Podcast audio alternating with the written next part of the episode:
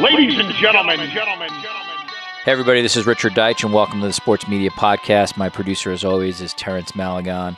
Uh, before I give you the lineup for this week, condolences to the family of Jason Botchford, who was a colleague of mine at The Athletic. He was one of the most prominent and respected hockey journalists around, really, really well known in Vancouver for his incredible coverage of the Vancouver Canucks, uh, worked for TSN, uh, just an incredible talent, and passed away at the really far too young age at 48. So we'll start off just with condolences for him, and we're thinking about he and his family has a couple other people in his family who are in sports journalism. So just awful news on Jason Botchford, and we'll he and his family will be will be in our minds and our hearts. Today's podcast is broken down into three different parts. The first part is Tim Layden, and the subject matter is how to cover a Kentucky Derby.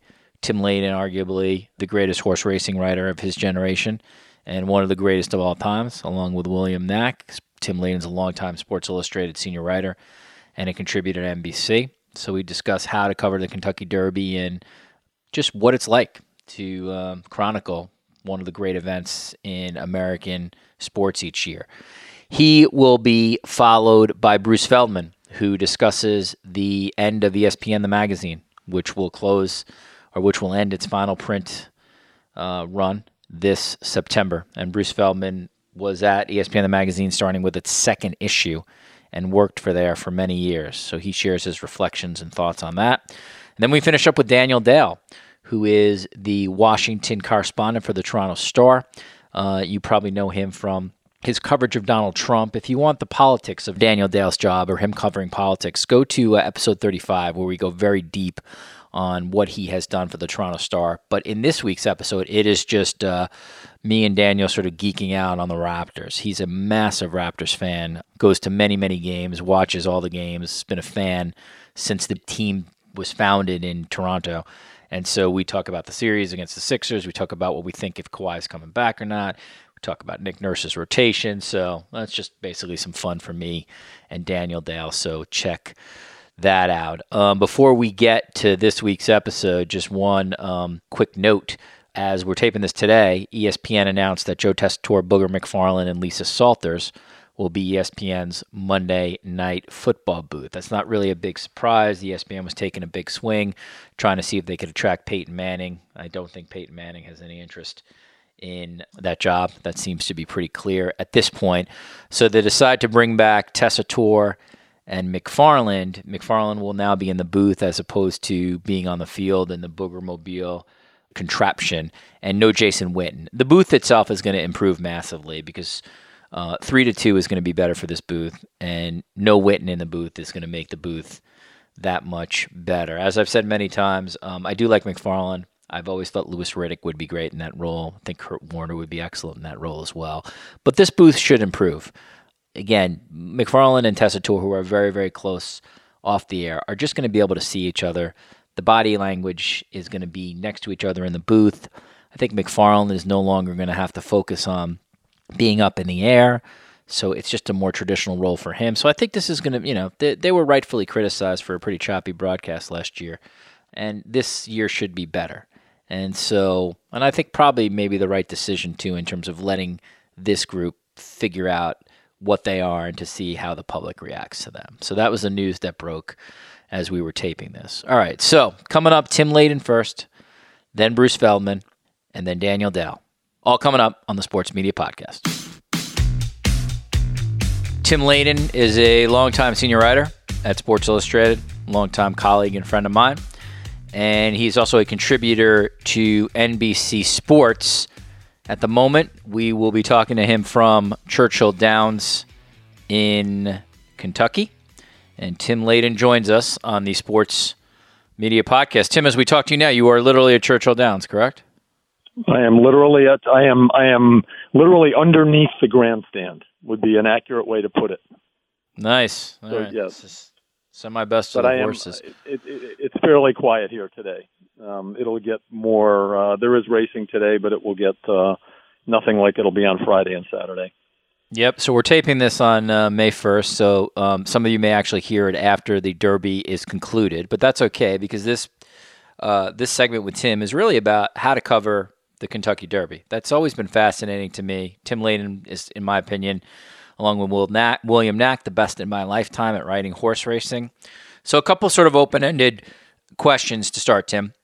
What makes covering the Kentucky Derby unique to covering other events that you've covered?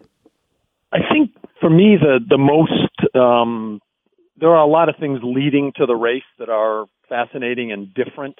Uh, some of them are positives and some are negatives. We can talk about that. But I mean, in terms of the the actual event itself, I mean, the, the biggest difference to me occurs on the day of the race, which is that you have a game, which is the race, and you have 20 teams or players, and you really don't know which one is going to win, or even sometimes you have a pretty good idea, but sometimes it's pretty wide open. Um, so you're sitting or standing somewhere on the grounds here when they open the gate, and you are going to be writing a story in about a half hour, 45 minutes, whatever it takes to do your reporting, and you really don't have any good idea at all what that story is going to be about. It's not like you're watching a basketball game and the game plays out over two and a half hours and it has ebbs and flows and you kind of construct the story in your head and the derby you get two minutes of 20 horses running around a track and then one of them cross the finish line first and then you're on.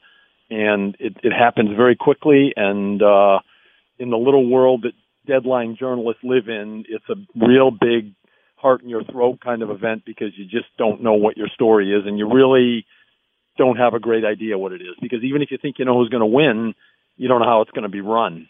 And so it's just it's just basically the Super Bowl compressed to 2 minutes and and you got to be ready to go when it ends. Tim, what kind of access do you get prior to the race and then what kind of access do you get after the race?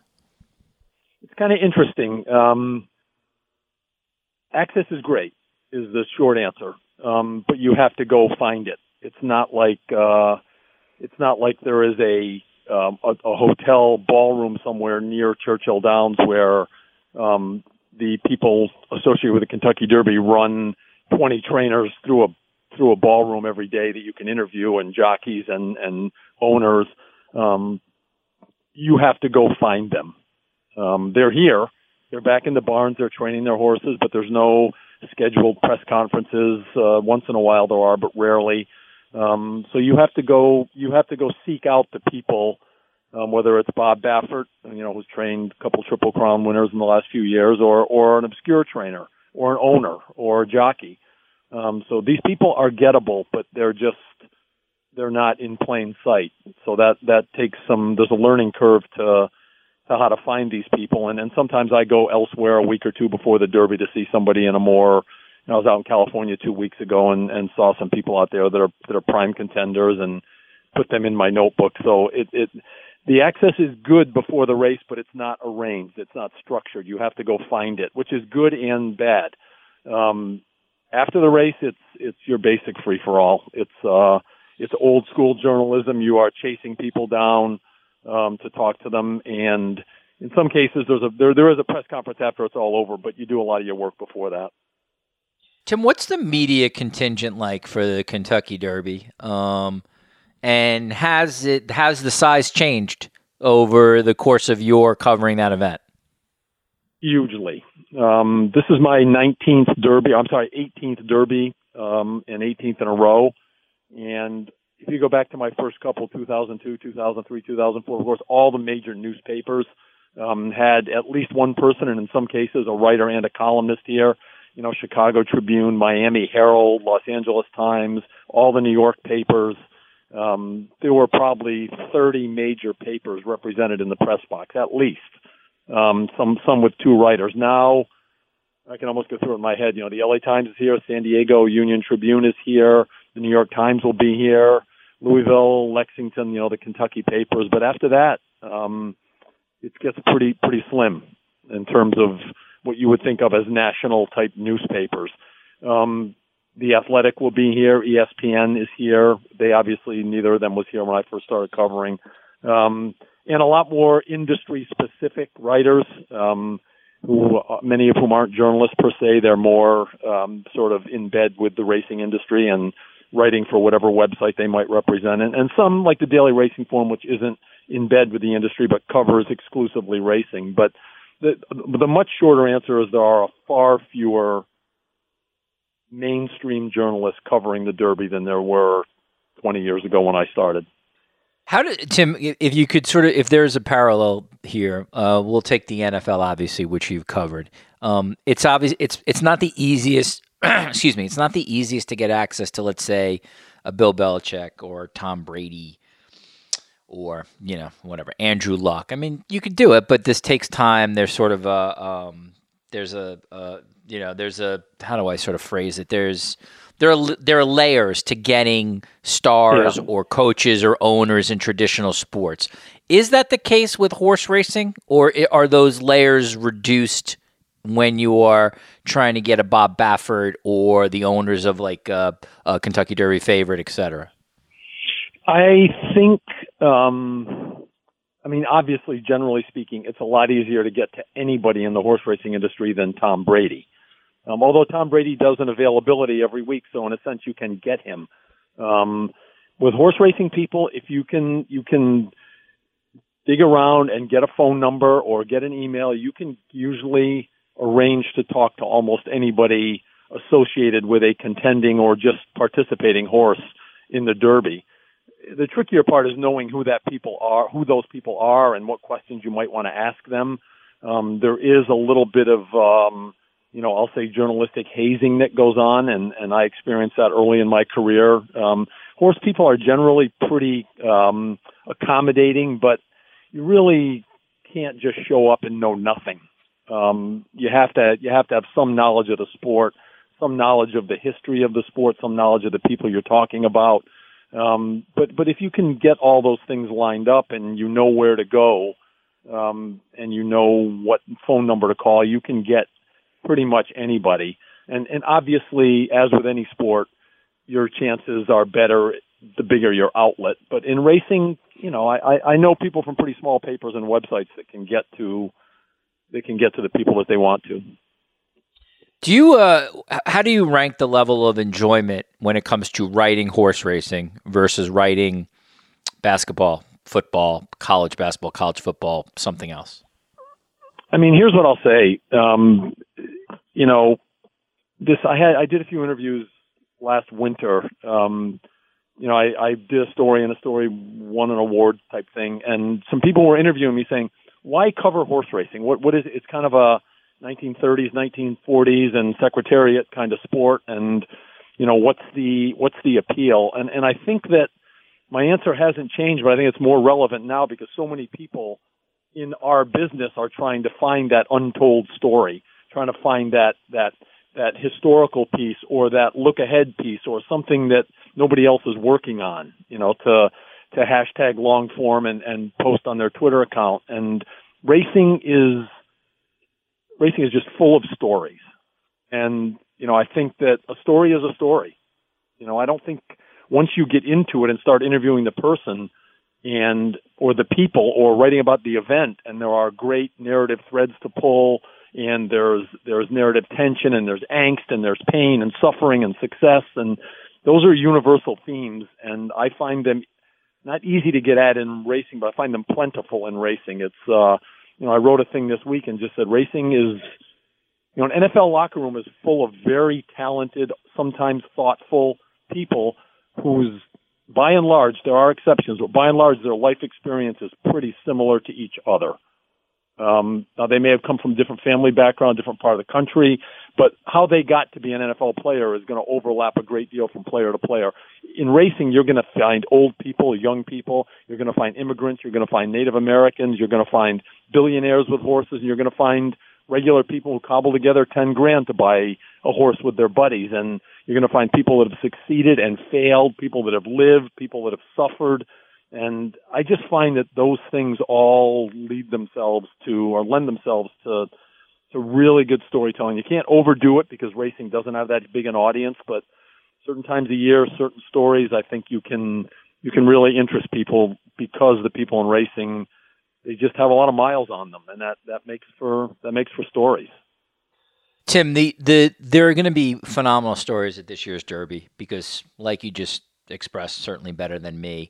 Every race has a new story. Every horse has his or her own interesting background. Every trainer, etc. But we are in an era, Tim, where two of the last four years we have seen a Triple Crown horse. And so, how do you think that, if at all, affects this particular Triple Crown season? because now the the American public is not so far removed from from you know two super horses that basically made it after all those years where we didn't get one. I think like when when uh, Justify was running for the Triple Crown last year after American Pharoah won it in 2015. You know, I mean, I tried to walk that, you know, dance on the head of the needle there. You know, I tried to say, number one, just because this happened two years ago doesn't make it less of a thing, or three years ago, I should say, from 15 to 18. It doesn't, it does not diminish the achievement. You know, having it, you know, the 13th instead of the 12th, it's still a huge, huge achievement in in sports. At the same time, you can't recreate all that hunger and tension that resulted from a 37 year wait between affirmed in 1978 and American Pharoah in 2015. You just can't recreate that. That's a one time thing and until we go another three decades, you're you're, you're just not going to have it. So no question that that that that tension that existed in the sport, that drought, is not a not something you can recreate. So it is different. I don't. I think when I was in the stands at Belmont for Justify last year, um, working, but in you know in around the owners and all that, um, it was just it was just as noisy as it was for Pharoah. So I, I don't know where you take that, but um, but I don't think you have the same a hunger leading up to it because now it's been done twice in four years, and I just think people it, it seems like an achievable thing now, not an unachievable thing. You know, I guess if somebody hit in 57 straight games this year, and then some the next person to get up to 50, it wouldn't seem like as big a deal. And it's the same kind of thing here. And uh, you know, of course, this year there's a there's a subtext because there was a lot of controversy in the horse industry in, in January and February, and you know that controversy has has carried over here. So that's that's part of the narrative this year too. All right, I want to. There's two more topics that I want to hit, and that you just hit on one of them. So there have been, uh, correct my math if I'm wrong. There have been 23 horses that have died at Santa Anita, one of the uh, the most famous tracks that exist in horse racing, and um, there doesn't seem there doesn't seem yet to be a, a reason behind it. Obviously, there's sort of theories as to why. I know you've written about this, but um, this strikes me, Tim, as a massive story that is going to continue for a while and is going to attract the attention of people beyond sports. Um, I ask you just an open-ended question: Where do you see this? Where do you see this story, and where do you see this reporting going from here? I mean, I wrote earlier this week that um, sports that have moments of, of, of great controversy, like football with head injuries or auto racing when when Dale Earnhardt died 18 years ago. Um, we're suddenly a problem that is somewhat accepted within the sport. You know, in auto racing, people die sometimes. In football, people get concussions. Suddenly, what was accepted became not acceptable anymore, and that spurred those sports toward change. Um, the NFL is not going out of business anytime soon, but they have come under great pressure to try and make their game safer. And I think the same thing is taking place in racing. I think over the entire time that I've been around the sport, which is, you know, full time for 20 years or as my beat for 20 years, but 20 years before that also, you always understood that, well, it's racing, horses are going to die. Um, and then this happens at Santa Anita when so many horses died that, that it became a national story. And I think within that context, it doesn't seem so okay anymore. And then you have to remember what people outside racing think, which is to them, horses dying doesn't seem like part of the cost of doing business. It seems absurd. And I think that that thinking has now seeped back into the sport where people are realizing that they have to make changes. And I think at Santa Anita, it was a quirky thing that had to do with weather and the track more than it did with drugs or jockeys or whipping or anything like that. But, but those things could all help. And um, I think racing has a chance to save itself if it plays this Santa Anita situation right and makes changes and and meets people halfway that are trying to advocate for change. but the sport is very splintered across jurisdictions and states, and it's a big ask. And um, all I know is if a horse goes down in the Derby, there's going to be a serious problem. Yeah, I mean, we all hope that doesn't happen, but um, but you're right about that. The um, all right, so the last part I wanted to get to just is the the field itself. Um, uh, Omaha Beach, which you have written about, uh, Dark Bay Colt is the favorite at the moment. But again, I have not followed this uh, as closely as I normally do. I do love horse racing, but I'm, I'm I've been out of the loop. Correct me if I'm wrong here. Um, there, is there? There's not really a horse that has emerged as one of these prohibitive favorites, correct? That you just think is lights out, can't miss. This is the morning line favorite and a massive morning line favorite, or is that Omaha Beach? Um, Omaha Beach is the closest horse to that. He won the Rebel in Arkansas, then the Arkansas Derby. He's very tough and fast, and um, Mike Smith, a jockey who's the best in the business right now, won won the Triple Crown Justify.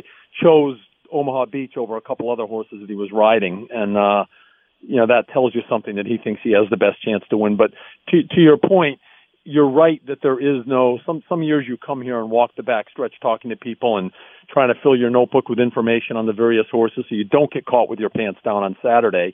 And sometimes there's a strong sense that look, we're we're talking to you, but we all know who's going to win this race. Justify was like that last year. Uh, Smarty Jones was like that. Big Brown was like that. You know, everybody kind of knew who the best horse was. I think everybody here respects Omaha Beach as the probable best horse, but I don't think anyone's conceding the race to him as they would maybe to some of those other horses I mentioned. You know, Baffert has three horses in the race that are all threats. Um, that there's a horse that was once ran for a sixteen thousand dollar claiming price, which means if you had sixteen thousand dollars with it, you could have bought him. And then he won the Florida Derby. That horse is named Maximum Security. Um, there's a number of good horses in the race. It's a a little more. It's a little closer to a wide open race than than than we had last year. Um, more like a couple years ago. So I, I think there'll be a lot of people betting on a lot of different horses, which always happens at the Derby. But I I, I don't think people feel that they're going to be beat beforehand this year. Tim, I do have um, actually I do have one more question for you. Um, after the Derby, regardless who wins, obviously that horse now has a chance for the Triple Crown. How much of the media corps travels to Baltimore from Kentucky, or is there really a drop off in Baltimore in terms of the amount of media covering the Preakness versus the Derby, which obviously, um, you know, even if you look at the NBC numbers, the, the Derby's always going to draw. It, the Derby just attracts non hardcore sports fans, but the Preakness and the Belmont traditionally are like the real horse. They're the horse racing races because they really ultimately determine the Triple Crown. So I'm just wondering, does that correspond at all with the media coverage? So when you're in the Preakness um, media room or the Belmont media room, is it significantly uh, less than it would be for the Derby? I love the way you call them media rooms. If you could see those places, um, the, the the Pimlico press box is you know as old as the dirt on the racetrack, and it's uh, it's quite a thing to sit in there Preakness week. It's like going back in time. Um, the crowd is a little smaller. There are, yeah, but but you know I think most of the national outlets, you know, the Times, the LA Times, SI, ESPN will all be at the Preakness as well. Um, and then you'll also pick up a pretty good media crew from the Baltimore and Washington media. So it it doesn't feel way smaller. You know, Pimlico does a. It's an interesting thing that basically the Churchill Downs backstretch where all the barns are and where the training goes on is basically open to the public during Derby week. So you'll be interviewing a trainer and there'll be a family of four behind you and they might even throw a question out. You know, it's a very unusual circumstance that can be funny or annoying depending on what's going on. But you will, the bigger drop off comes if the same horse doesn't win the Derby and Preakness. Then the Belmont becomes sadly, because it's a huge storied race in American horse racing, but becomes just another race. I mean, I've only gone to the Belmont, I think, once when there wasn't a Triple Crown on the line. You know, I kind of, as you know, I have other things I cover and write about. So if once the Triple Crown's off the table, if there's no obvious and compelling story to follow, I'm I, I usually uh, look for an exit ramp at that point. But but that's the bigger the bigger fall off. I mean, the Preakness is the PGA kind of, you know, but um, but you need to win the Preakness so people go there. you know, to see if the Triple Crown's alive. And based on what you said earlier, I'm interested to see if that keeps happening. If we get another couple Triple Crowns, if it becomes this thing where, well, come on, it's happening all the time. I'm, I'm not going to go the Pimlico.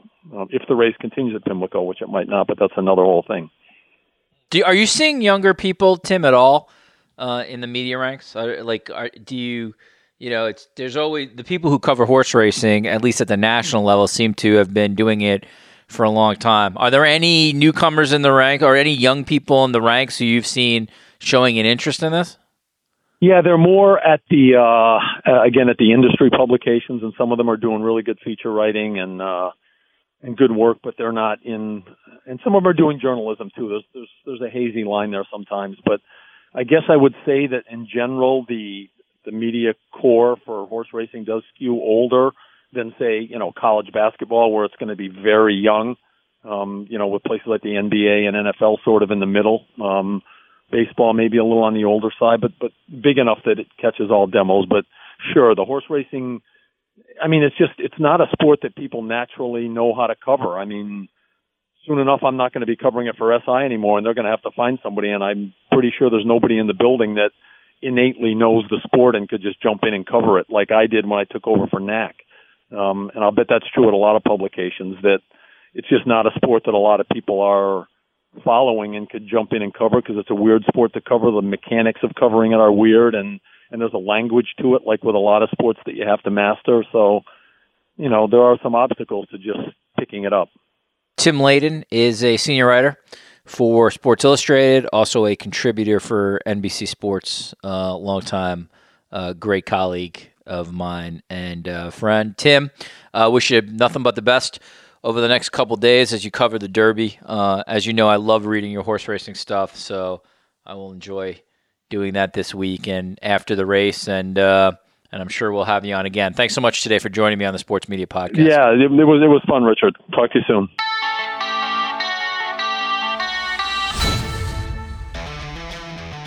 Bruce Feldman is a college football writer for The Athletic. He is a college football reporter for Fox Sports. You see him on air. He hosts his own podcast with Stu Mandel. He's been a guest on this podcast. He's uh, currently my colleague, and if you are a college football fan, he really doesn't need any introductions. He's one of the must people you should be reading and watching. And Bruce Feldman joins us on the Sports Media Podcast. Bruce, today though, um, no college football talk. This uh, we're going to talk about ESPN the magazine, which debuted in 1998. And this week, ESPN announced that September will be the last print issue. And essentially, ESPN the magazine will be no more. It sort of will be morphed into uh, ESPN.com. And I wanted to bring you on because you have a long history with that magazine so let's start here. Did you were you on the debut staff? If you weren't, you were pretty pretty close. What's your background with ESPN the magazine? Yeah, I got there actually uh, in the second issue. So what had happened was I was working at ESPN.com. I don't even know if it was called ESPN.com at that. It might have been ESPN Net Sports Zone or something. But um, and I, I was based in Bristol, and the magazine was based in New York. And one of the one of my colleagues, Tom Farrey, who's a really talented reporter and has done a lot of really good work on a lot of levels. Was kind of been asked to help integrate uh, ESPN.com into the magazine, and at that time, I think it was it was just an unwieldy job, and uh, so my boss at the time, a guy named Jim Jenks, had said I think I went in there to have a conversation with him about having. Uh, I was I was doing this job where I was kind of ghostwriting for a lot of a lot of the analysts we had. And when I say ghostwriting, it was like if a trade happened, I would go to Dr. Jack Ramsay to ask about the NBA or something with Tom Jackson for the NFL, and just kind of turn that into a into into a story for the website. And it was just one season became the next, and I, I we were just talking about. It. He was like, "Why don't you take this magazine job?" And I was like, "Well, maybe I will." And I had no interest in, of living in New York City, but when I went down there, there was just a lot of people who had big resumes, and I felt like there was a lot of ener- great energy there. The magazine was had just launched, and it, it just seemed like the timing was ideal because you have to remember, especially back in those days, you know, that was became a huge initiative for ESPN. And what they when they put their resources behind something, I mean, it's over the top how much they'll drive it. So you had the energy there. I felt like I could learn from a lot of people, and I transitioned down there, and they'd get they would give us or me a page to basically get into the magazine, and you know, I would do it however I would do it, and then I don't know. That didn't last probably you know maybe maybe a few months, and then one of my colleagues, John Roach, who was an associate editor in college football, he was the first person to leave the magazine, and he was going to become I think the executive editor of another since dead magazine now, uh, Sport, and I applied to get John's job, basically to be on the college football side of the vacant job, and, and that's kind of how I really got my foot in the door as a writer, really, and and and it was uh, a lot of interesting circumstances from there forward. What were the uh, what were those first couple of years like at that magazine? And then I'm going to give you my reflections of being at Sports Illustrated, which was pretty fascinating to watch ESPN from afar.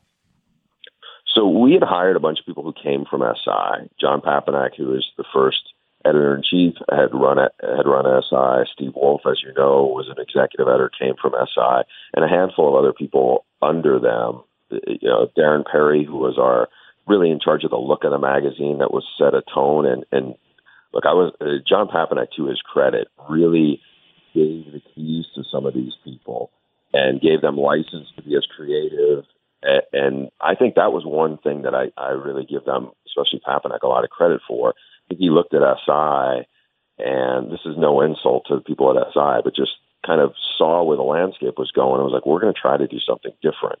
And and I remember reading about some of the coverage of ESPN magazine. It would like kind of irk us, you know, and tick you off, where you'd say like we were quote unquote the wacky graphics magazine, which made it feel like it was way more uh, style over substance. And I don't, you know, look, I'm I'm, I'm uh, I'm biased. I felt like we did a lot. Like I was proud of a lot of the stories I ended up doing.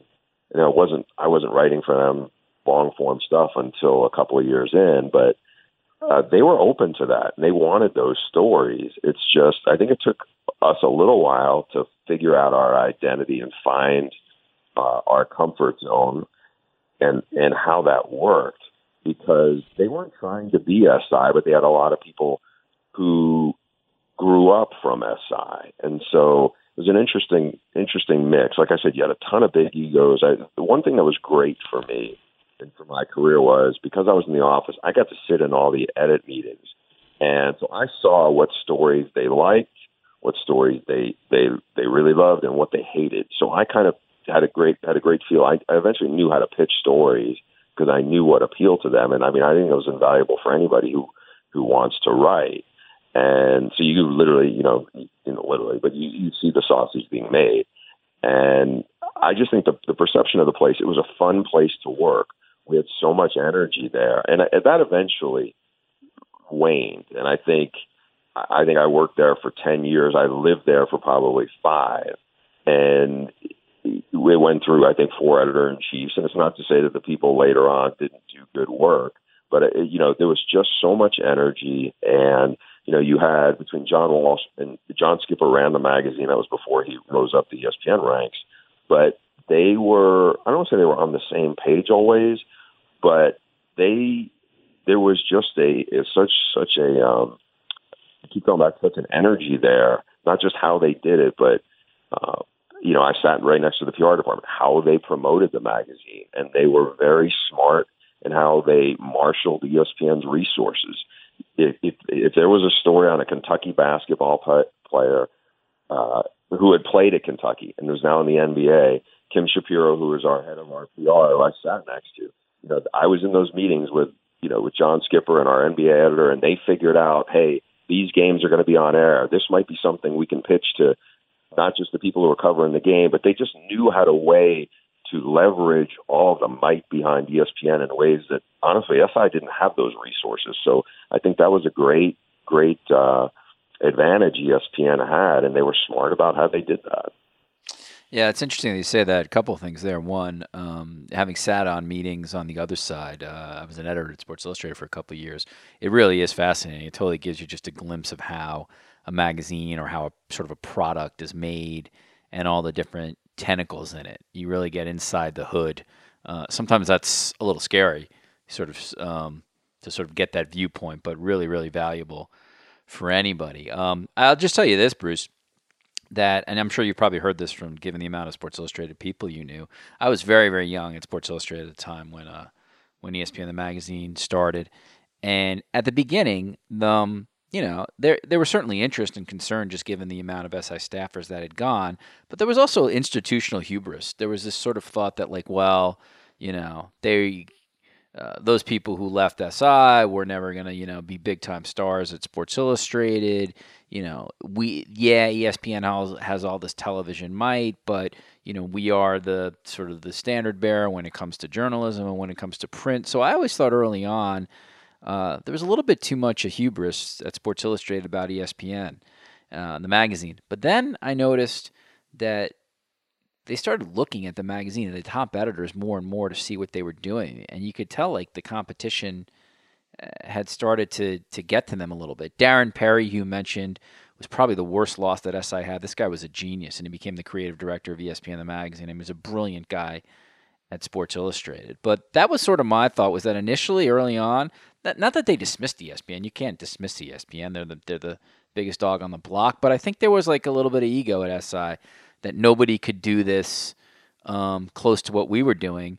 And then because ESPN was so different, it was bigger, it was visual, it felt younger, and it had so much promotional might. Uh, I don't know if concern was the right. Certainly, the business side was concerned, but they, the editors, started paying more attention. One thing I would say, and the the people who see most, uh, and maybe this is true in a lot of other fields, but in terms of like in the journalism world, nobody thinks they're smarter than than than they are than magazine people do. They think they are smarter than every like, and so I had an interesting kind of perspective on it because I had come from Bristol and the TV side and the dot com side, and so we were in New York, we were kind of off on uh, on our own until John Wal- John Walsh would come in. He had an office that he rarely used, but they would do the John Walsh drive-bys where you know, he would walk by and people would have to, um, people would have to have an answer for him. It was like he'd walk by somebody. If you were a reporter, he'd be like, "What do you know?" And everybody would almost like have to have because they were trying to impress, you know, in some way trying to impress him. But also, I think a lot of people, and I'm, I don't feel like I'm speaking out of school by saying this, but I think the people in that office in 19 East 34th Street felt like they were smarter than a lot of the people in Bristol, and how they approached sports and everything. And I'll say this, like just from coming from the Bristol side, I mean, nobody worked harder at ESPN, though those people did, you know, in Bristol. Like they were grinders, whereas the pace of a magazine is different. There are long lunches, there are lots of meetings. There's, you know, yeah, you, you know, we're on a biweekly schedule, so yeah, there were Sundays that were that were long, long Sundays. But there was also like three day weekends on the other side of it when we weren't publishing the magazine. And I think towards what you're saying is I'm sure there was a lot of people at SI who thought they were smarter than the people at, at ESPN and or ESPN magazine and vice versa. And you had there was a story that I think GQ did where it was like kind of pitted. It was like Papanek's revenge, and so there was a, there was a I guess it's a you know it was a healthy rivalry. But there was a people you know quite a few people I worked with at SI, and I would hear sorry, worked with at, at ESPN Magazine, I hear how they felt about some of the higher up writers. I'm not talking about Gary Smith, but like, you know, still very well respected writers who they didn't really think were that great. And, you know, it just kind of, it was just, you know, it was, some of it was petty and some, a lot of it's insecurity and ego. And, and there was a lot of that.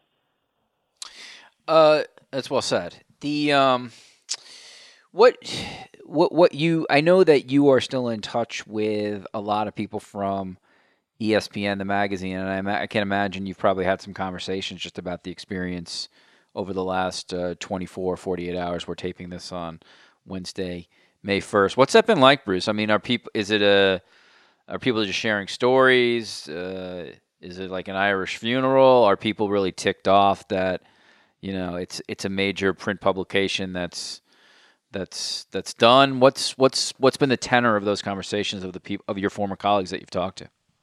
I think it's been kind of bittersweet. I was on a, a group text with uh, five of my buddies, and one of them still works there. The other, the rest of us don't. Um, and it was, you know, you have a lot of memories because that office on 19 East 34th Street, you know, a lot of us, you know, grew up there. It was the best education I could have gotten, and same for a lot of these people. And I was one of the people who, my wife didn't work at ESPN magazine, but I met my wife because I, you know, that was part of the connection was through ESPN magazine. I think there was three other of my close friends who met their wives from ESPN magazine, and there was so there was a lot of there were some stories that were, you know, the kind of things where like, man, I can't believe we did that, or you know, this kind of thing or that kind of thing, where you just kind of can look back and laugh at it now. And we had a lot of outsized characters, but you know, one of the people I worked with, um, Eric Adelson, was a really thoughtful writer and was probably the first young writer. The one, if there was a, probably a criticism, I would say, of the magazine over its time. Early on, the magazine was committed to developing writers. That didn't last too long.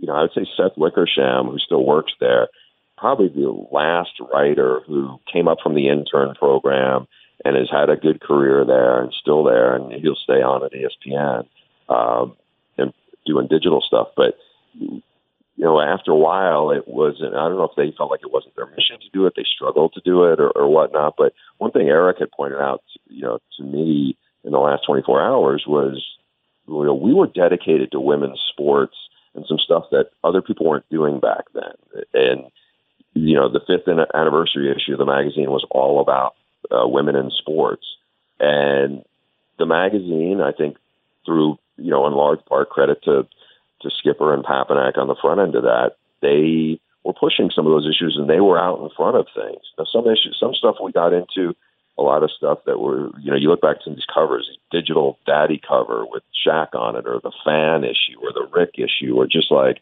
you're like, oh my god, those were just such clunkers. But there, you know, there was, it, you know, some of the things you can look back and just kind of cringe. Some of the stuff you're like, oh my god, I can't believe they did that, you know, kind of stuff. But there was a lot of other stuff that was really smart and thoughtful and uh it just it just uh I think there's a lot of people who are proud of of of their experiences there because they knew it developed them in ways and that that we were doing I don't want to say cutting edge stuff but you know everybody really cared about the product that was the thing I mean everybody there they all had their different roles but I think that's one thing and I can't speak for you know, over the last seven, six or seven years, or you know, when they moved it up to Bristol, I think it changed, probably changed a lot.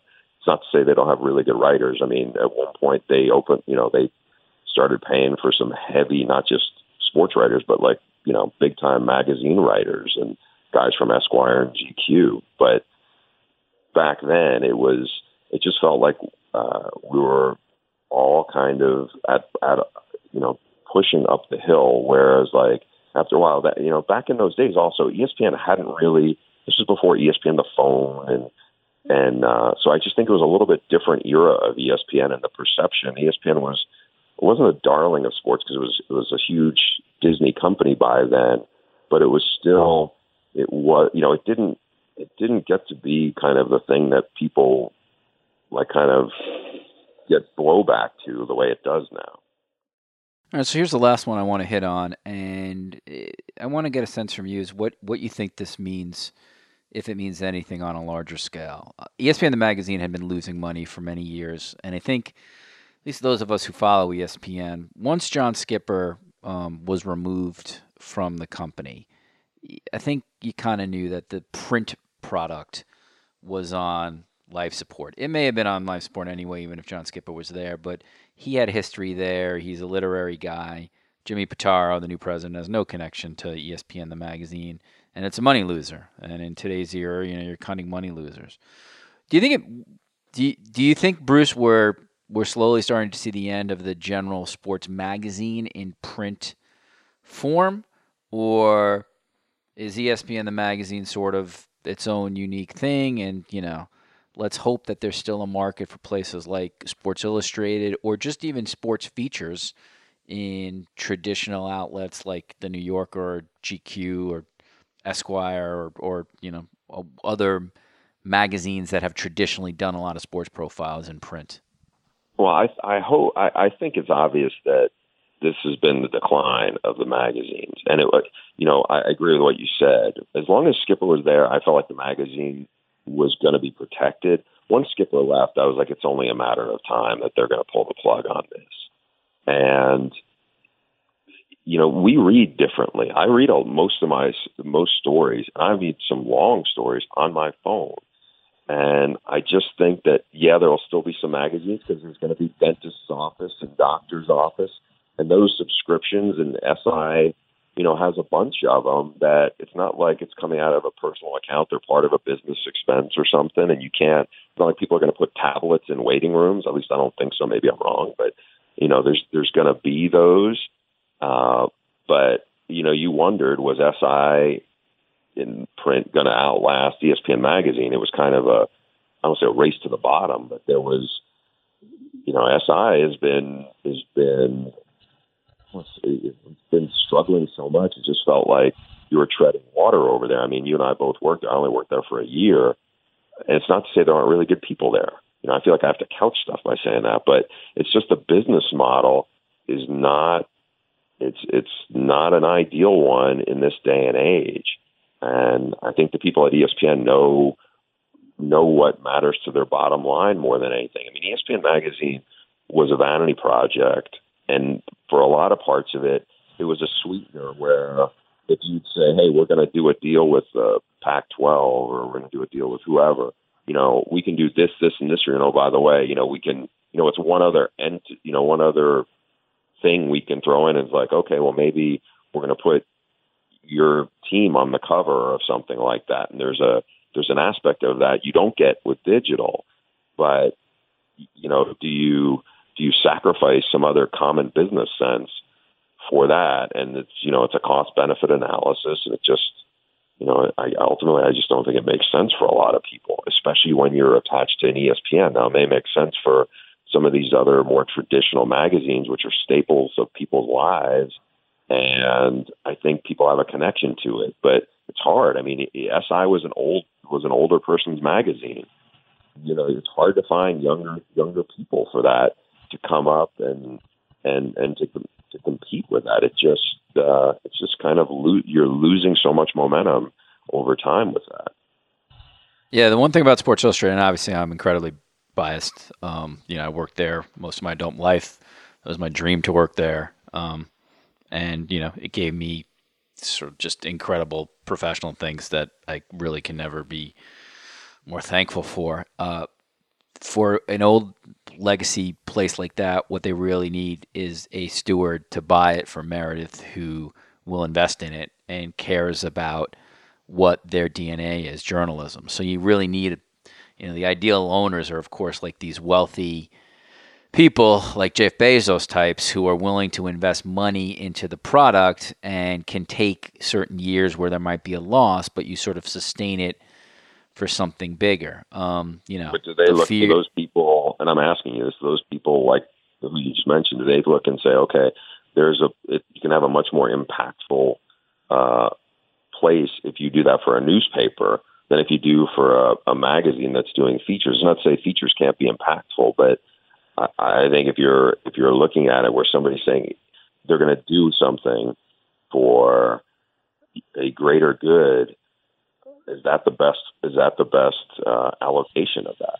That's listen, Bruce is a great question. I think the the ideal is to find somebody who grew up with the magazine, who sees the magazine in sort of a certain romantic terms, um, and that's the way you can do it, where you see its importance in the in the public sphere. It is easier, or not easier, but um, newspapers I think are far more attractive in that sense, is because if nothing else, you might think that you're also helping uh, democracy out by maintaining, um, you know, maintaining a free press and paying for the resources that news costs. So yeah, we'll see. I, I mean, the, at the end of the day, Sports Illustrated still has a gigantic subscription base. It is real people paying real money for that product. But, you know, like you, I'm not saying anything that's any kind of genius here.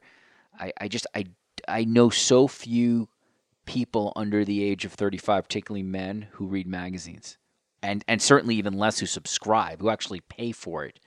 And that's the problem. Is if at least in terms of the print product, is how do you get people to pay to pay for the journalism that they do? I think Sports Illustrated as a brand, as a digital digital brand, will, will last for a long I mean, time. But it's the print product. Sorry, Bruce, go ahead.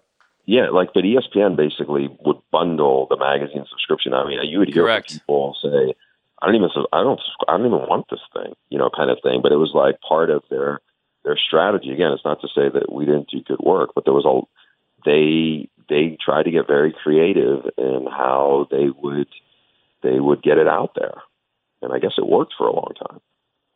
Yeah. Again, um, you know, this is where you hope heading forward that there can be a whole new generation that at least I don't know if respects is the right word, but is educated on how much like sort of news and content costs and it, and is willing to pay for good content in the same way most people don't even think twice about paying for Netflix. You know, we both now work at the Athletic. That's essentially the the proposition that they're they're selling is we're going to give you incredibly great local and national stories, but you have to pay for them. It, this is not free, and so um, you know that that goes back to the same calculation with a sort of a general interest sports magazine is are is there enough people out there um, who will pay for it? I always thought, and I'm there are a lot of people at Sports Illustrated who thought this too, that you know if you try to turn it into the New Yorker of sports, and we're willing to lose, let's say, a million and a half of your subs, you can get like a million hardcore people who would pay like you know 13 bucks a month or 13 bucks an issue or whatever or 10 bucks an issue for that for like a 100 page magazine that was like the New Yorker of sports each week or each uh, or every other week um, but working at Time Warner Time Inc for so many years they were all about scale so they were never gonna they were gonna do everything they could to protect the 3 million subscribers but I still there is a part of me Bruce that still thinks that there are a million people in the United States of America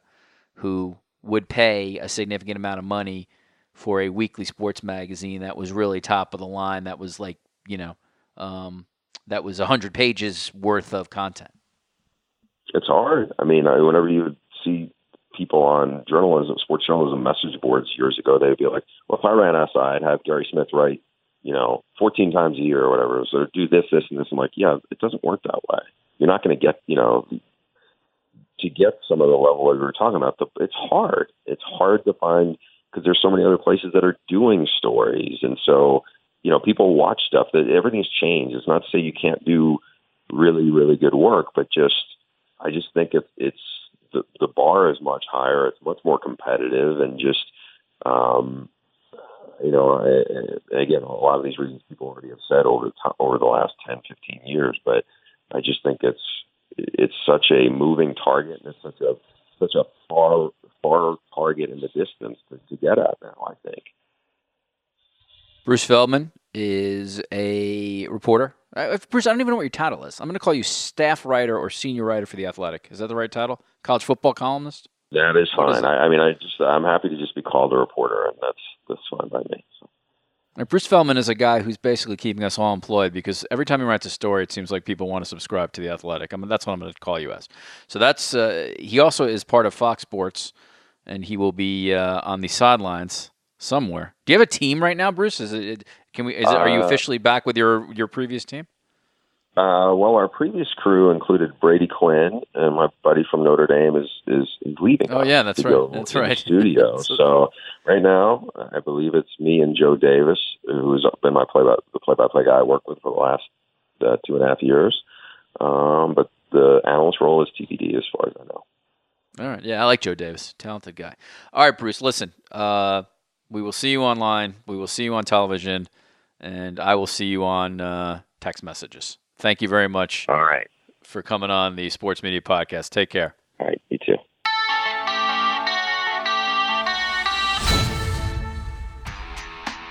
All right. Daniel Dale is the Washington correspondent for the Toronto Star. If you listen to this podcast, episode 35 goes very deep with Daniel on his work at the Toronto Star, his work covering Donald Trump and that White House. But we are not going to be talking politics at all. I think that is the reason, in fact, I got Daniel back. He is a massive Raptors fan. He's a, I, I would put him, you know, he's a celebrity Raptors fan to me now. He's with Drake, Lin, Lindsey Vonn, PK Subban, and Daniel Dale. So we are just going to basically geek out on the Raptors. For the people who are listening to this, just so you can get a time frame, we're taping this when the series is at 1 1. So you will undoubtedly listen to this when the series is further along. But for purposes of timing, that is when we're taping this. All right, Daniel, first of all, welcome. Thank you. Just going to reject the celebrity description, but I, I, appreciate that. I appreciate you putting me in that group, so thank you. Yeah, it's subjective, so I'm putting you as my celebrity. That's uh, how I'm going to do okay, it. Okay. Okay. Um, All right. But yes, in the in the reality, I, I, will give Drake, Bieber, Lindsey Vonn, PK Subban a little bit higher standing. All right, so Daniel, listen, this the ser- the series is at one one. I think after game one, uh, everybody who watched here in Toronto were thinking, "Wow, you know these guys." They match up really well for him. This is the, really well against the Sixers. This is going to be a short series. Maybe it goes five. And then I feel like now, not that people are, you know, in traditional Raptors sort of anxiety mode, but the the thought process sort of now changes a little bit about this series. So, as someone who obviously loves this team, watches this team, how are you feeling right now at one one? I, I feel decent. Uh, I feel like they they missed an opportunity. I think if they could have won even a, a regular game too, but especially if they could have come back and won after being done down 19 or whatever it was, you know, that could have really crushed the Sixers, and I think it, it probably would have been a short series. Uh, now I feel like how I felt like at the at the beginning, which is that it's going to be a tough series. Sixers are good, um, yeah, and I'm kind of I'm not I wouldn't say I have anxiety, but uh, I think it's you know they got they they got to get one on the road now, and Philly's a reasonably tough place to play. So we'll we'll see. Yeah, you know they played great against the Magic, uh, and I was one who thought because of the Magic's length, uh, Magic have a lot of athletes. I thought that series was going to be difficult for them and challenging, and obviously Game One was, but after that they figured it out and they were phenomenal defensively. Uh, what scares you about the Sixers? And I would imagine what should scare you is sort of the starting five. Yeah, well, the thing is, like, you know, you tend to look at your own team. So Raptor fans are like, well, Danny Green's not going to miss, you know, he's not going to miss that many shots again. Gasol's going to hit some shots. You know, they just shot terribly and they still almost won. But if you look at the the Sixer stats, like Redick missed a, a bunch of shots in game two. Tobias Harris missed a lot of open shots, and so they have guys that can that can get going as well. Um, and I think especially like, you know, you, Redick Redick hits a few of those threes. Uh, that could be a problem. And you know the the way that they force these weird matchups in Game Two, the Raptors are going to have more time to adjust. But um, if they want to make you know Marcus Gasol score in the post, he doesn't really like he he can do that, but he he doesn't take the most efficient post shots these days. He tends to to fade away a lot, even on smaller guys. Um, you know, if they're going to make Siakam a three point shooter, his shooting has been has been good, but uh, you know, can he win a series with three point shots? I don't know. And so I think the, the strategy clearly in game two was just to make the Raps uncomfortable, and you know they they might be able to figure that out, but they it might be a challenge. Yeah, the thing about like uh, NBA playoffs, it's everything is adjustments. So Philly makes an adjustment. Now, if you're Nick Nurse, you got to make an adjustment and figure out, uh, you know, how um, if they're going to play Embiid on Siakam, what does that mean? How do you attack them? It looks like Simmons is going to play Kawhi, and sort of you figure out there. One of the things, though, Daniel, that the Raptors have had some issues with in this series, and I think they're going to have to get something in order to move on, and that's the bench. Uh, this right now has been a miserable series for Ibaka. He, you know, he doesn't really match up great with the Embiid obviously on defense. But if you watch the the uh, the team this year as you did, Serge was huge this year. He had a great year. He he um on the pick and pop with uh, or the sort of the you know uh, the pick and roll with Lowry. He he had he was phenomenal from like 15 feet. It was just basically money. And Fred VanVleet has not had the greatest series so far, and his outside shooting is important. And we've also seen Norm Powell get hot and they could use that three. So to me, again, your starters are going to win you series. I understand that, but you know, if you're a Raptors fan, you would really like that bench or at least one of the guys on the bench to get going. Yeah, they, they need it. I think one of the things that's clear is that Nurse can't play them all together at this point, and those lineups aren't playing a ton of minutes, but the, those lineups with you know it's like Siakam and VanVleet, Powell, and Ibaka and and one other guy, like it's just not working, especially because the Sixers, the way that the weird way they stagger their their starters with Embiid's minutes, like those guys are going against three or four starters, it doesn't work. The other thing that drives me crazy is uh is you know when they have VanVleet on the floor, like he's such a good spot up shooter, and that that seems to be the role that he's been best at. So it's not just catch and shoot; it's it's sometimes shoot, sometimes he'll you know pump fake and drive on the catch, but they'll have him you know initiating the offense with with like Lowry standing in the corner and Siakam standing in the corner, and so I feel like in the Fred minutes, you know, we need we need less Fred. You know, I don't have Fred alter his role a little bit I think that might be good. And it's it's weird with Serge. Like he he's such an all or nothing guy. It seems. You know, sometimes he's awesome. Sometimes it you know you're just groaning at everything he does.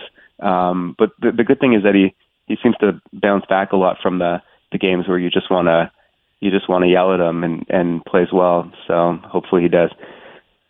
Yeah, the thing with Serge though is uh, I feel like Serge is a key guy to sort of bringing back Kawhi, just in terms of clearly Kawhi has a relationship with him. He likes spending time with him. Did you happen to see the uh, YouTube video of Serge yeah. uh, serving Kawhi beef penis pizza? Uh, yeah. It's fantastic. What'd you think of that? It's fantastic. I, I loved it. I thought it was like it was awesome comedy. Like it was uh, Serge was uh, Kawhi was hilarious, Serge was hilarious, and uh, I felt like you you got a glimpse of Kawhi's personality in a way that we never we never had. You know, like people people made fun of him when he said at the beginning of the year that he's a fun guy, but he seemed like a fun guy. Like he's quiet, but he has kind of a dry sense of humor. Uh, he seemed like a guy you'd like to hang out with. So yeah, I thought it was great. Yeah, and the one thing it does is it tells you is that um, you know you we really don't know what's going on in terms of the interpersonal dynamics with I mean whether it's the Raptors or any team. And I have no doubt behind the scenes Kawhi is is probably fun to hang out with. And even the fact that he went and did that knowing he was going to be filmed I think yeah. was pretty awesome. You know, he he he is not a he's not a recluse. You know, he's he's not in the woods somewhere after games, and that was uh, uh that was pretty cool. Speaking of him, obviously, um, I want to ask you a couple questions about Kawhi Daniel because again, I know your Raptors fandom here. If um, do you at this moment, let's say the season ends in this round, do you consider would you consider the DeRozan trade a success if the Raptors uh, lose in the second round of this year's playoffs? Well, it it depends what Kawhi does, right? If he if Kawhi comes back, no matter how this season ends, it was a successful trade. If you get this guy for, you know, three, four, you know, plus years, um, if if um, you know if if they lose in this round and he leaves, it was not a success. But I, I still think that it w- it was the right move to do it. It just it just failed. Do you at the time of the trade? What do you remember? What your reaction was? Because I at the time yeah. of the trade, yeah, I listen. I think it's a phenomenal trade now. Uh, one of the one of the one of the best trades in franchise history. But at the time, I, I you know, I, I'm I'm going to be straight. I certainly said this on the radio at 590 in Toronto. I didn't like the trade because I thought you were giving up two years guaranteed uh, or three years guaranteed of DeRozan for one year of Kawhi, and at that time, you had no idea what Kawhi was going to be uh, health wise. Now, obviously, heading forward, Kawhi has been phenomenal. He is a better player than DeMar. And now the fact that you have a shot at keeping Kawhi, I love the trade. So I've, you know, I've, as a Monday morning quarterback, my take was wrong and credit to Masai. Yeah. But I think there is an interesting conversation to have that if Kawhi does leave, uh, you only got him for a year. You don't have DeMar anymore. And, and you know, are, what, what does that mean then for 2020? Yeah, those will be fair questions. I, I like I like the trade from the beginning. Like I, I I thought the reaction from Raptors fans who were very upset was good because I I like when sports fans you know see players as more than like laundry. You know when they develop a deep attachment to somebody, and I thought it was really cool that Demar earned that like with his play, with his loyalty, you know, by being so human, like uh, you know, open about mental health and and just just like such a, a lovable guy. Um, but I I loved it from the start. Like, you know, to get a guy like Kawhi Leonard, you just have to do it because the Raptors just don't sign guys like that in free agency. And it's it's so hard, as we know, to go from like the hardest thing is to go from a, a good team to a great team because you don't get, you know, you're not getting lottery picks. So how do you get from that, you know, second round kind of level to a finals level? And this was a way to do it. And so my attitude was like, even if it's for one year, let's just enjoy this one year. You know, go as far as watch them go as far as they can. Um, so I was I was a fan from the start. But uh, but yeah, if you know if they get knocked out in this round, I think and and he leaves, it's, it'll be hard to consider it a success. The uh, the one thing about Kawhi, uh, and tell me if you agree with me on this. You know, I've watched every game this year. Um, I can't say I've watched every minute, but I've certainly watched every game. I've been in person maybe six or seven times. And one time uh, went, or a couple times, I usually go early, but one time I went early and just sat and watched Kawhi work out prior to the game, which was just fascinating to watch just how – watch his footwork, watch just how everything with him is just professionalism to the umpteenth degree. He's there's no fooling around prior to games. There's no joking with other guys. He's just he's in full work mode.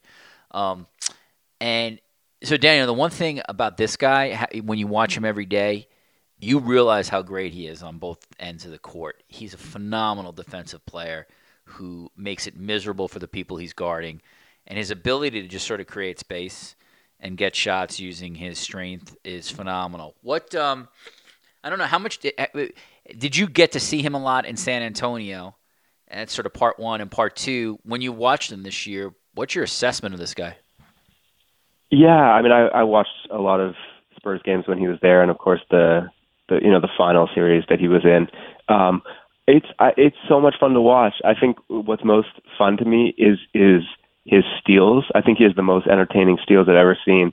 Like those plays where he's just like where he either appears out of absolutely nowhere or his arm appears out of nowhere, or or especially right. I mean the the plays that I've never seen this consistently at the NBA level is is where he just takes the ball from the guy he's guarding. Like he's not jumping the passing lane. He's not uh you know poking it away in the post. It's just like the guy the guy is dribbling in front of him and he just kind of grabs it. Um, it, I've never seen anything like it. And uh, you know, offensively, um, it seemed. I think he's admitted this. At first, it seemed like he didn't have the explosion that he used to have.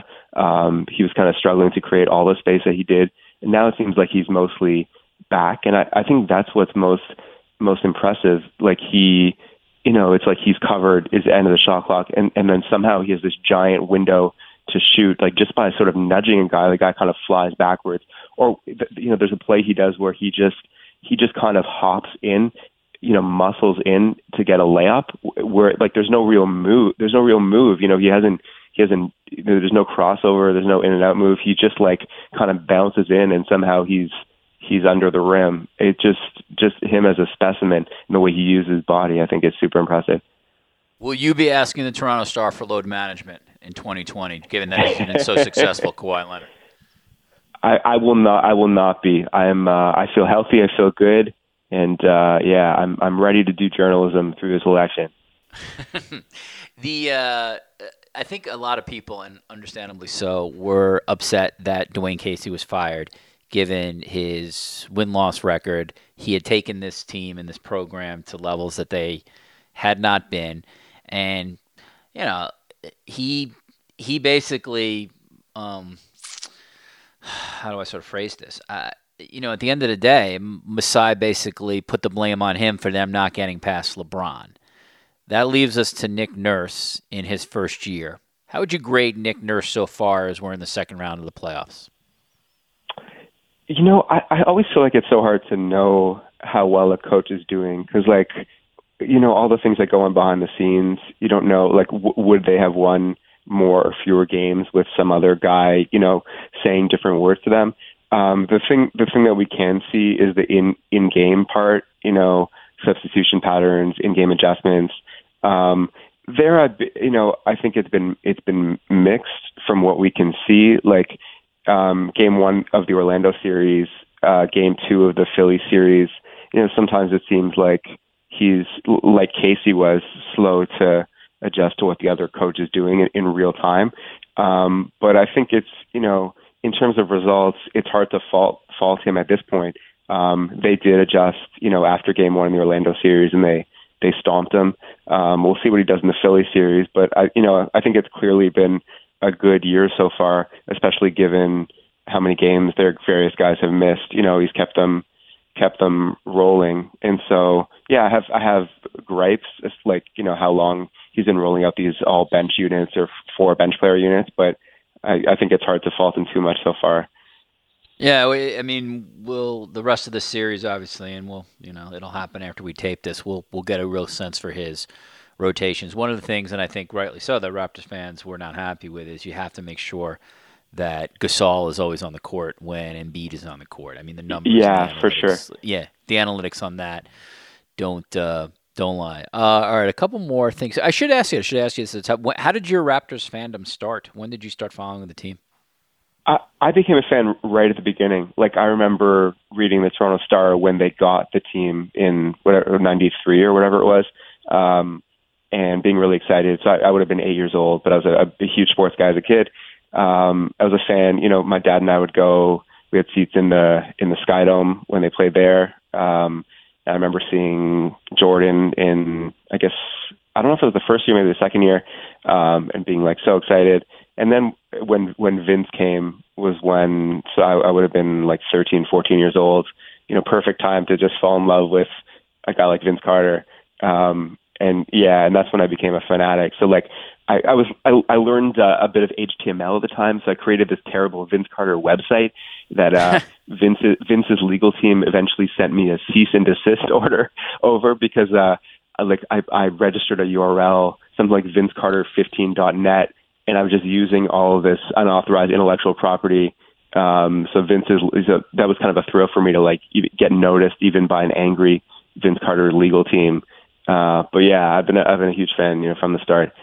Oh, I love that. I can First of all, vince VinceCarter15.net is a great. Uh, that's a great URL name. Good that you were oh, way thanks. ahead of your time for that. Yeah, yeah. It was. It was. I was. I was thrilled. I was making. So I was. I was selling ads uh, through double this company DoubleClick, and that was the era where they would pay ten cents per click, which like I think oh. now it's probably like point point zero zero zero one percent or uh, one cent per click or something. Um, so I was making like I think it was like fifty or sixty dollars a month, and for a for a fourteen year old, like that was amazing. So that was that was that was a really exciting time in my life. That's pretty awesome. Imagine you had some kind of video of Vince dunking. I mean, you could have been a millionaire basically at fifteen. um, oh, that's fantastic. That's a, it's a great story. Do you um, do you think? Uh, and again, none of us really know. Do you think there is a round that they need to get to to ensure Kawhi. Maybe ensures not Kawhi staying because Kawhi ultimately I feel like is going to make a lifestyle decision as well. But do you what, what as a Raptors fan, what would you feel confident with in terms of where the Raptors finish in relation to Kawhi coming back and signing? I, I feel confident if they got to the finals. You know, if they get beat by the Warriors, um, you know, I think that's kind of the expected outcome. And there's nowhere that Kawhi can go where he'd feel like, okay, here I'm going to beat the Warriors. Um, I think the entire league kind of knows every they, basically need the Warriors to blow themselves up, you know, to have a good chance against that team, you know, like Durant leaving. Um, but I think, you know, as you said, we don't really know. Like, let's say they they make it to the next round, conference finals, and they lose, and Kawhi kind of blames himself, like he thinks, "Oh, I could have done more. We could have won that series." Like maybe he maybe he feels like he has unfinished business here and and stays. So we I don't know. We we don't we don't really know. Yeah, the the interesting thing to me is the conference finals versus the finals in that decision, and does it even does it will it factor in? I I tend to think I could be wrong. I tend to think Kawhi knows already what he's going to do, and I don't yeah, know what he's yeah. going to do. I think the I think the Raptors are confident, but you know, again, um, season ends, guy goes to L.A. He talks to his agents, talk to the Clippers. They give a great presentation. You really never know, but I, I kind of get the sense that he he already knows, and at least in terms of his calculus for winning a championship, you know, he's going to really have to sort of think about, you know, where what what is my best path? Let's say if I go to the Clippers and they add a second star, is that a better path to win championships than if I stay in Toronto with an emerging Siakam and the other players around me to win? So it's a, it's an interesting question. I do think Daniel, but again, this is just sort of fantasy land. I think if uh, you know if Toronto was like you know 70 degree city uh, for year round, I think he I think it's even a no brainer. I do think Some of this will be about location. Uh, he feels comfortable in California. That's also where he's from. Uh, but I think they have a real shot, and that to me is just incredible because I bet you at the beginning of the year when Kawhi first, you know, sort of the trade first happened, I bet you would have put it at five percent. But now I feel like it's a coin flip. Which, if you're a Raptors fan, that's all you can ask for because you would never have a shot at this kind of player without that trade. Yeah, for sure. And it it seems like they've done everything right, you know, that we can tell. Like, you know, the load management thing, you Yep. know, they, they they put together this ro- you know, they went out and got the Gasol. Um they, they put together this roster, you know, that where they have uh I mean, the Siakam thing is is probably big if he's thinking about the the basketball side of it, you know, to have a legit rising star. And like as lots of people on Twitter have said, you know, who is a better kind of second fiddle, second star for Kawhi Leonard than a guy like Pascal Siakam. Um, but yeah, we'll see what his calculations are. Like, how much does the weather matter? And I think that the weather thing has been such a funny subplot to the the Raptors fans, you know, watching Kawhi this year. Um, you know, people wanting to like shield him from the snow. Like the first, the, literally the first thing that so many people think, including me, like when there's a terrible day or like when the spring is so crappy, is like, you know, I hope like they're on the road today, or like I hope Kawhi like doesn't go outside this afternoon. It's like it's like he has shaped our our thinking about our our, our city's weather. It's like we're we're focused on one man's reaction to like snow and rain. And D- Danny Green was really funny about this on one of his podcasts recently, where he was like, "What what the hell? Like it's just rain. Like we're not, you know, Kawhi knows what rain is. Like it's it's fine. Uh, yeah, we'll see." Yeah, that, that's really funny. Yeah, I know everybody sort of is like uh, has has has sort of making judgments on the weather uh, vis-a-vis Kawhi. I will say though that it's it's it's been a long time since I've really been uh, into a team as much as I'm into this team. I just find them really really interesting. I think so much is going on. I think they're a good, really good group. I just think like they're they're smart. Uh, they're intellectual. They're worldly. It's a really interesting basketball team. Um, and obviously, selfishly, for my job, I, I want them to do well. And if they do well, that's really good for me. Uh, all right, the last one, Daniel, um, is what do you think of Gasol in terms of would you bring him back, regardless of whether Kawhi comes back, regardless of whether the roster changes? Do you bring him back at age 35 next year? I, I I think so. I think I think it's a player. It's a player option. He's, but right? I, So he- I didn't mean to, I didn't mean to interrupt you. I should, I should say for the audience, he has a player option. Uh, but the player option, I think it would be one he'd likely take because I think it's much more money with the Raptors than elsewhere. Y- Yeah, so I I like him a lot. Um, you know, and I don't know what they could what they could get in the open market with that you know twenty plus million if if they had a choice. But um, he just uh, you know as as has been widely noted, he he makes their offense so much better. It seems like his his attitude is contagious. You know, moving the ball, and it's not just the attitude. It's like the plays that he sees, uh, the passes that he sees are are so important, you know, and he makes those decisions so quickly. And defensively, we've seen too. Like there was some talk that he, you know, there's a one one prominent basketball tweeter who I won't name uh, during the Orlando series was like one thing that no one in Toronto is talking about is that like Marc Gasol is not what he was defensively, and and maybe maybe that's true. Like you know maybe he's lost ten or twenty percent, but what he is now is is really good. Um, and we saw that on Vucevic, and we see that on Embiid. And even even when it's not like you know a big guy banging in the post, the way he plays the pick and roll, the way he the way he helps, he's just really good. And so yeah, he'll he'll be older and a bit slower next year, but I think he's a really a really good addition to the team. I'm with you. I would absolutely keep him. He's 25.5 million next year, but he's opened up the offense. He's still a great passer, and defensively, listen, is he the defensive player of the year like he was whatever it was 2012? No, but look at him against Vukovic and Embiid. The guy is still a significantly impactful defensive player. He'll keep himself in shape. He's smart. Uh, I think I think it's a no-brainer to keep him. Um, all right, Daniel. If uh, last thing here, what does your gut tell you right now? Where does this Raptors team end up this year? I, I think that they'll. I think they'll make the finals. I mean, I'm optimistic. I think they could easily lose this series. They could easily lose in the conference finals. But I'll say, I'll say they they lose in the finals. All right. I hate to say it. I think many people in Toronto would sign up for that in a second. Uh, Daniel Dale is the Washington correspondent for the Toronto Star. If you're interested in his work, political work, head to episode 35. He is, as I said at the top, off the also a uh, Raptor super fan. And while Lindsey Vonn, Drake, PK Subban will be on the floor, Daniel Dale will be somewhere in the rafters. Correct, Daniel? Will we, yeah, I'll be. I, have been. At, I was at game one and two, and I'll be at game five. All right. Uh, bring bring some more luck for uh, for Game Five. All right, Daniel, get some rest. The 2020 thank campaign is going to be it's going to be hell. so we need we need you to be rested up. All right, Daniel. Thank you so much, Daniel Dale. Take care, Daniel. All right, thanks, Richard. Bye bye. All right, back in the studio. My thanks to Tim Layden and Bruce Feldman and Daniel Dale for three really interesting and fun segments. As I said at the top, um, my deep condolences to Jason Botchford's family, and we are thinking about them today. Previous podcast guests, if you're interested in this, last week was Adnan Virk, Mike Lombardi, and John Ourand. Adnan Virk and Mike Lombardi now have a Cadence 13 podcast. Check that out.